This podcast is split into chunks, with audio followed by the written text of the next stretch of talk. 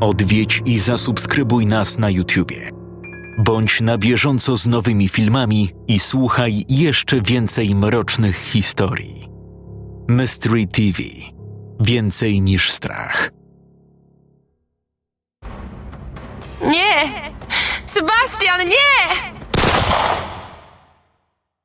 Echo wystrzału poniosło się w promieniu kilku metrów. Odgłosy zarażonych wcale nie cichły. Parli do przodu, chcąc dostać się na teren obozu. Paulina poczuła jednak przypływ dziwnej energii. Zapewne za sprawą adrenaliny obudziła się w niej zupełnie nowa wola przetrwania. Przeładowała broń. Sebastian zrzucił z siebie nieumarłego, któremu Paulina wpakowała kulkę prosto w łeb. Podniósł się z ziemi i obrzucił ją spojrzeniem, w którym mieszało się uczucie strachu, ale również wdzięczności swego rodzaju dumy.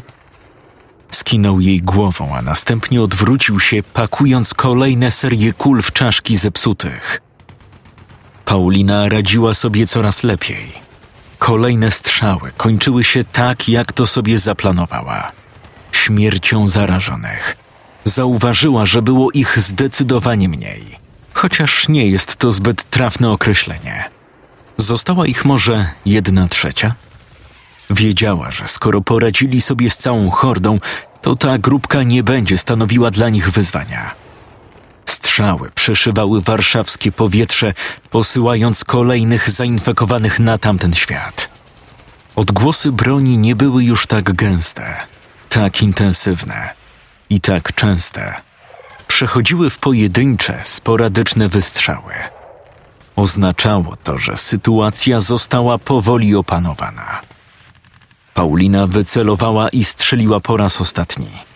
Kula przeszyła czaszkę zarażonego na wylot, a zgniłe ciało sunęło się na ziemię, lądując na stercie innych. I w końcu nastała cisza. Jak sytuacja? Teren czysty! Odkrzyknął wartownik. Sebastian opuścił broni i rozejrzał się wokół siebie. Na ulicy leżało mnóstwo ciał. Zwłoki dosłownie zasłoniły całą strukturę asfaltu. Trup na trupie obok trupa. Dowódca powoli zaczął krążyć dookoła, stawiając stopy w miejscach, gdzie było to możliwe.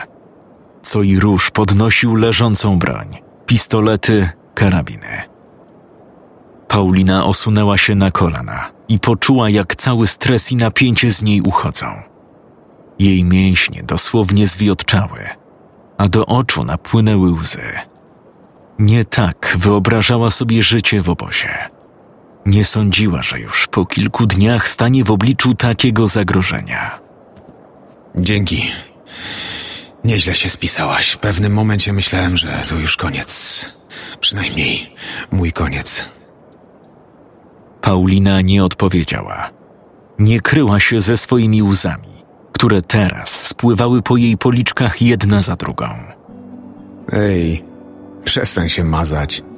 Naprawdę świetnie sobie poradziłaś. Gdyby nie ty, moglibyśmy już nie rozmawiać. Obóz na pewno by przetrwał, bo chłopaki spokojnie poradziliby sobie z umarlakami, ale ja niekoniecznie. Zdałaś swój test. Widocznie w obliczu realnego zagrożenia poradziłaś sobie znacznie lepiej niż na treningu.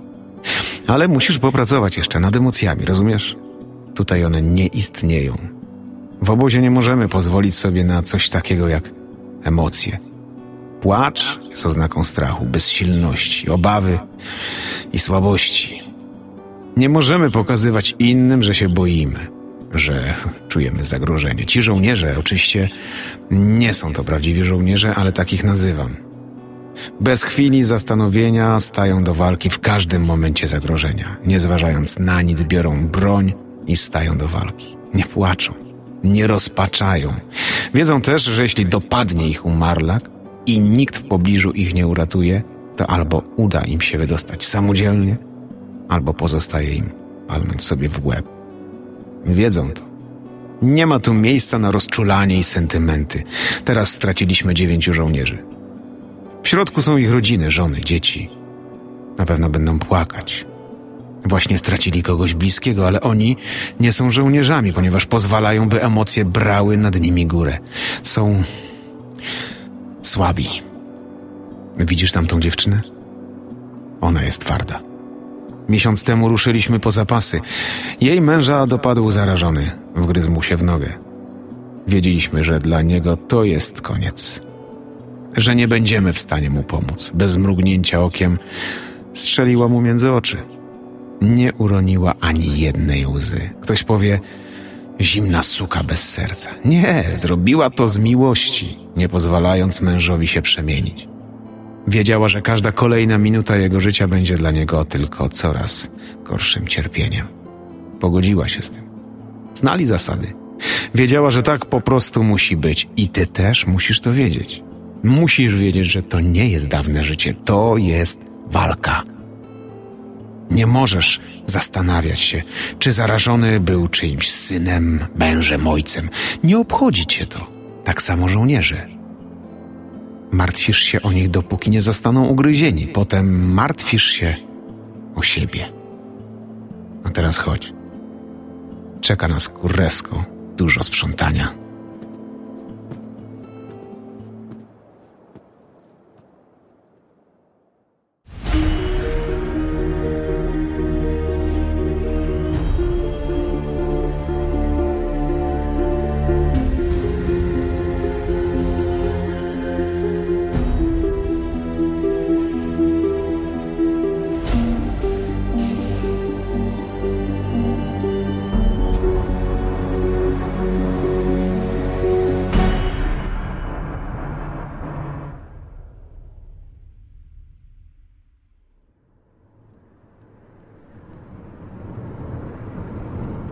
Nie wierzę. Kurwa, nie wierzę. Jak mogliśmy wcześniej tam nie zajrzeć? No normalnie. Wszystko, czego potrzebowaliśmy, mieliśmy u siebie. Potrzebowaliśmy fury, stary. Zamiast bawić się w pseudowłamywacza i rozwalać kłódki kluczami, trzeba było od razu tam iść. No patrzcie, jaki mądry się teraz zrobił. Szkoda, że nie widziałeś swojej obsranej miny, jak wspinałeś się na siatkę. Mikołaj i Przemek wyjechali z Przasnysza. Mieli naprawdę ogromnego farta, ponieważ kluczyki do Toyoty tkwiły w stacyjce. Ktoś specjalnie porzucił auto, licząc, że może komuś się na coś przyda. Tak też się stało. Dla Przemka i Mikołaja Toyota była ostatnią deską ratunku, na którą udało im się trafić. Oczywiście, gdyby jej tam nie było, i tak udałoby im się przeżyć, ponieważ goniące ich stado zombie nie było w stanie przeskoczyć przez ogrodzenie. Mogli jedynie napierać na nie ciężarem swoich ciał i zapewne po jakimś czasie ogrodzenie w końcu by ustąpiło. Ale do tego momentu panowie byliby już kawałek drogi dalej. Na szczęście nie było takiej potrzeby. Wyjeżdżając z osiedla, trafili na kilku pojedynczych zarażonych. Ale nie oszukujmy się. Jadąc autem, pojedyncze trupy to pikuś. Nie zdążą nawet zaatakować, więc nie mieli się czym przejmować. Modlili się tylko, aby nie trafić na kolejną zgraję, która wtedy mogłaby zdecydowanie utrudnić swobodny przejazd. Kierowali się w stronę Makowa Mazowieckiego. Chcieli zatrzymać się tam, aby uzupełnić nieco zapasów. Kończyła im się woda. Przemek miał ostatnie dwie konserwy, więc naprawdę przydałoby się mieć cokolwiek, aby nie odwiedzać Franka z pustymi rękami i liczyć, że poza karmieniem swojej dupy będzie żywicielem dodatkowych dwóch. No i alkohol. W końcu obiecał Przemkowi, że wezmą gorzałe, jeśli tylko uda im się przeżyć. Halo? Franek, odbiór. Jesteś tam? Franek? O masz. A ty dalej, halo halo Mietku, halo halo Franku. Obawiam się, że dopiero w samej Warszawie uda nam się złapać jakikolwiek sygnał. To gdzie ten zasięg, który reklamuje producent na opakowaniu? Taki duży, a taki naiwny. Serio wierzysz we wszystko, co napiszą na opakowaniu? No nie we wszystko, Masakra. ale myślałem, że skoro łapię radia za półtora kafla, to nie będę musiał stać obok drugiej osoby, żeby z nich skorzystać do chuja wafla. Ej, a może ty po prostu nie umiesz się tym obsługiwać, co? Wal się. Nie, ale serio. Może coś tam źle kliknąłeś, może wcisnąłeś zły przycisk, albo ustawiłeś nie na te fale, co trzeba. Nie rób ze mnie debila, dobrze? Przecież Franek powiedział, na jakich falach będziemy się łapać i na jakiej częstotliwości go szukać. No to ja nie wiem. Próbuj dalej, może się uda. Halo? Franek, jesteś tam? Franek, zgłoś się! I tak pokonywali kolejne kilometry dzielące ich od Makowa Mazowieckiego. Nigdy nie byli w tej miejscowości. Jednak wiedzieli, że jest to najbliższe większe miasto, w którym mają szansę na uzupełnienie zapasów. Ponieważ nie było telefonów komórkowych i nawigacji Google'a, kierujący autem Przemek musiał polegać tylko na znakach drogowych. Ostatni, który mijali, informował, że do Makowa mają 8 kilometrów. Mikołaj cały czas próbował nawiązać kontakt z Frankiem, lecz skutek był ciągle identyczny. Zero jakiegokolwiek sygnału. Przemek nucił pod nosem jakąś bliżej niezidentyfikowaną melodię, bucząc przy tym jak stary odkurzacz, co według niego miało imitować brzmienie gitary basowej. Dobra, poddaję się. To na nic. Nie wiem, spróbuję może w Makowie, może tam się uda. Możesz i tak, ale mówię ci, najprędzej załapiesz kontakt w Warszawie albo pod Warszawą. Próbować nie zaszkodzi, prawda? Oczywiście, że nie. Po kilku kolejnych minutach minęli znak oznaczony napisem Maków Mazowiecki wita. Szkoda tylko, że muszą się witać w takich okolicznościach. Maków nie wyróżniał się niczym na tle pozostałych, mijanych przez nich miejscowości. Pustki, opuszczone auta, szwendający się tu i ówdzie pojedynczy truposze. Zero śladów normalnego życia. Zero jakichkolwiek śladów ocalałych. Oczywiście wiedzieli, że osoby, które przeżyły, raczej przebywają w ukryciu, nie chcąc zwabiać do siebie zarażonych. Jednak czasami widywali palące się w blokach światła, blask świec czy osoby pełniące wartę na balkonach. Jechali powoli, ledwo przekraczając prędkość 10 km na godzinę. Bacznie rozglądali się na boki w poszukiwaniu marketów, sklepów spożywczych lub stacji benzynowych. Ta ostatnia pojawiła się niemal po chwili. Był to znany wszystkim Orlen. Wjechali na teren stacji, zatrzymując wóz przy samych drzwiach wejściowych.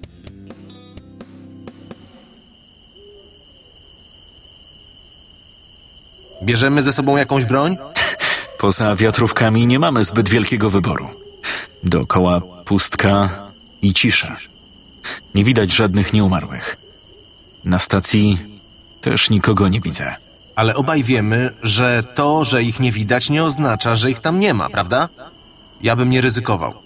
Bierzemy nasze pukawki i wchodzimy do środka. Bierzemy co się da i spierdolka. Pukawki. Widzę, że kolega się zbyt mocno wczuwa w rolę. Tak jest, szeryfie. Chuj ci w pysk. Po prostu rzucam skrótami myślowymi, a ty się czepiasz. Mogę w ogóle się nie odzywać i będzie spokój. Aż dobra, dobra, nie fochaj się tak. Dawaj te pukawki i lecimy na fuchę. Przemek puścił komentarz kumpla mimo uszu. Nie chciał wdawać się w kolejne dyskusje.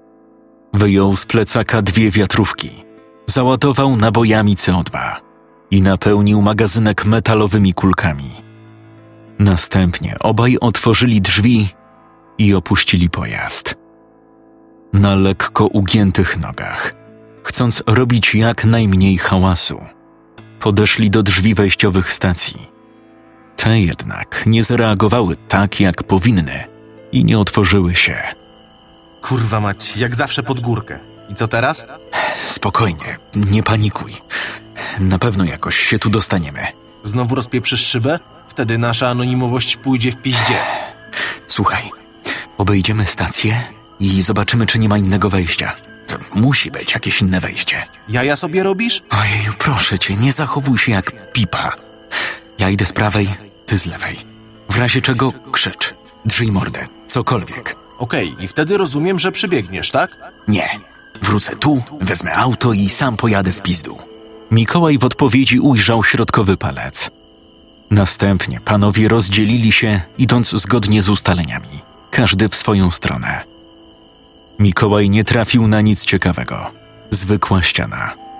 Przemek minął po drodze toalety, które jednak nijak nie łączyły się ze stacją, dlatego nie było mowy o przedostaniu się do środka.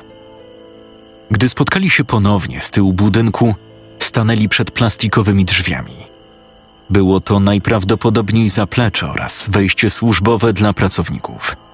Wejście główne pozostawało zamknięte, lecz była szansa, że te zostały otwarte. Mikołaj podszedł do nich, chwycił za klamkę i pociągnął do siebie. Drzwi otworzyły się. Panowie uśmiechnęli się do siebie, biorąc to za dobry znak. Weszli do środka, znajdując się w pomieszczeniu gospodarczym.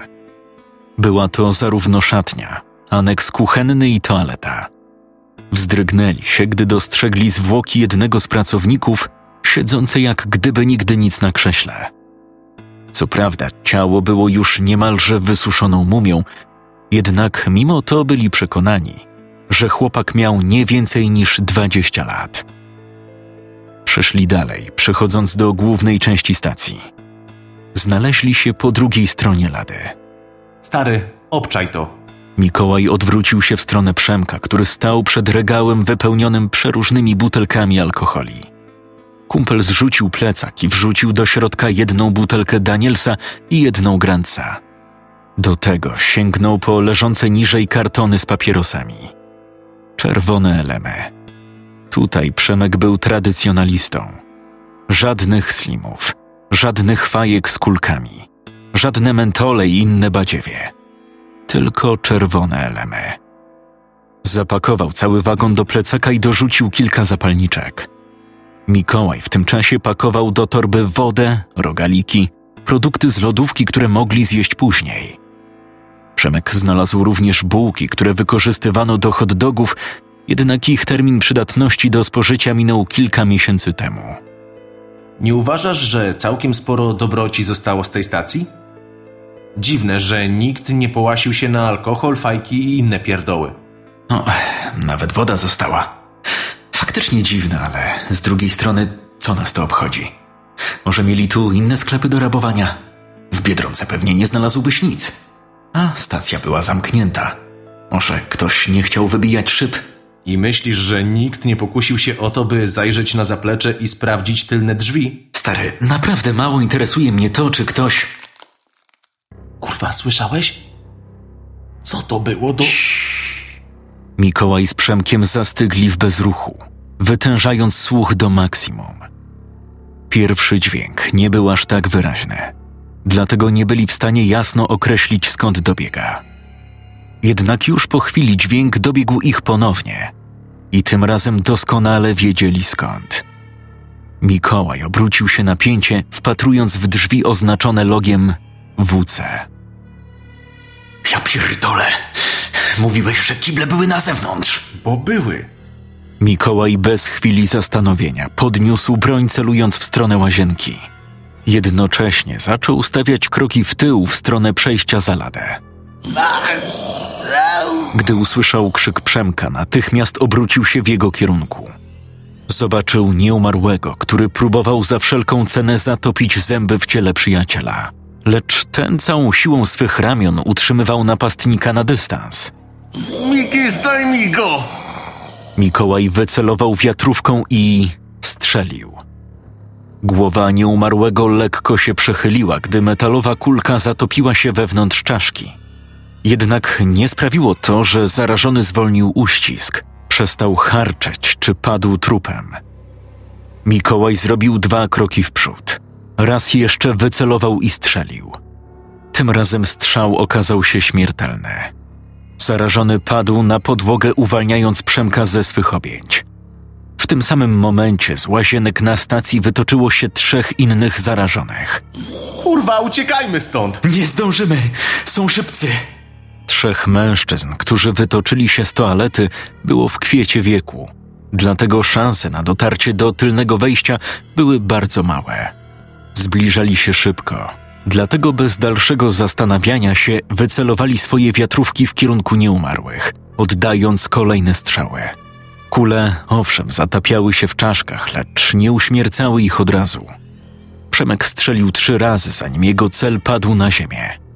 Mikołaj oddał dwa strzały, lecz w tym czasie trzeci zarażony zdążył już podejść pod samą ladę, chwytając Mikołaja za koszulkę i przyciągając do siebie.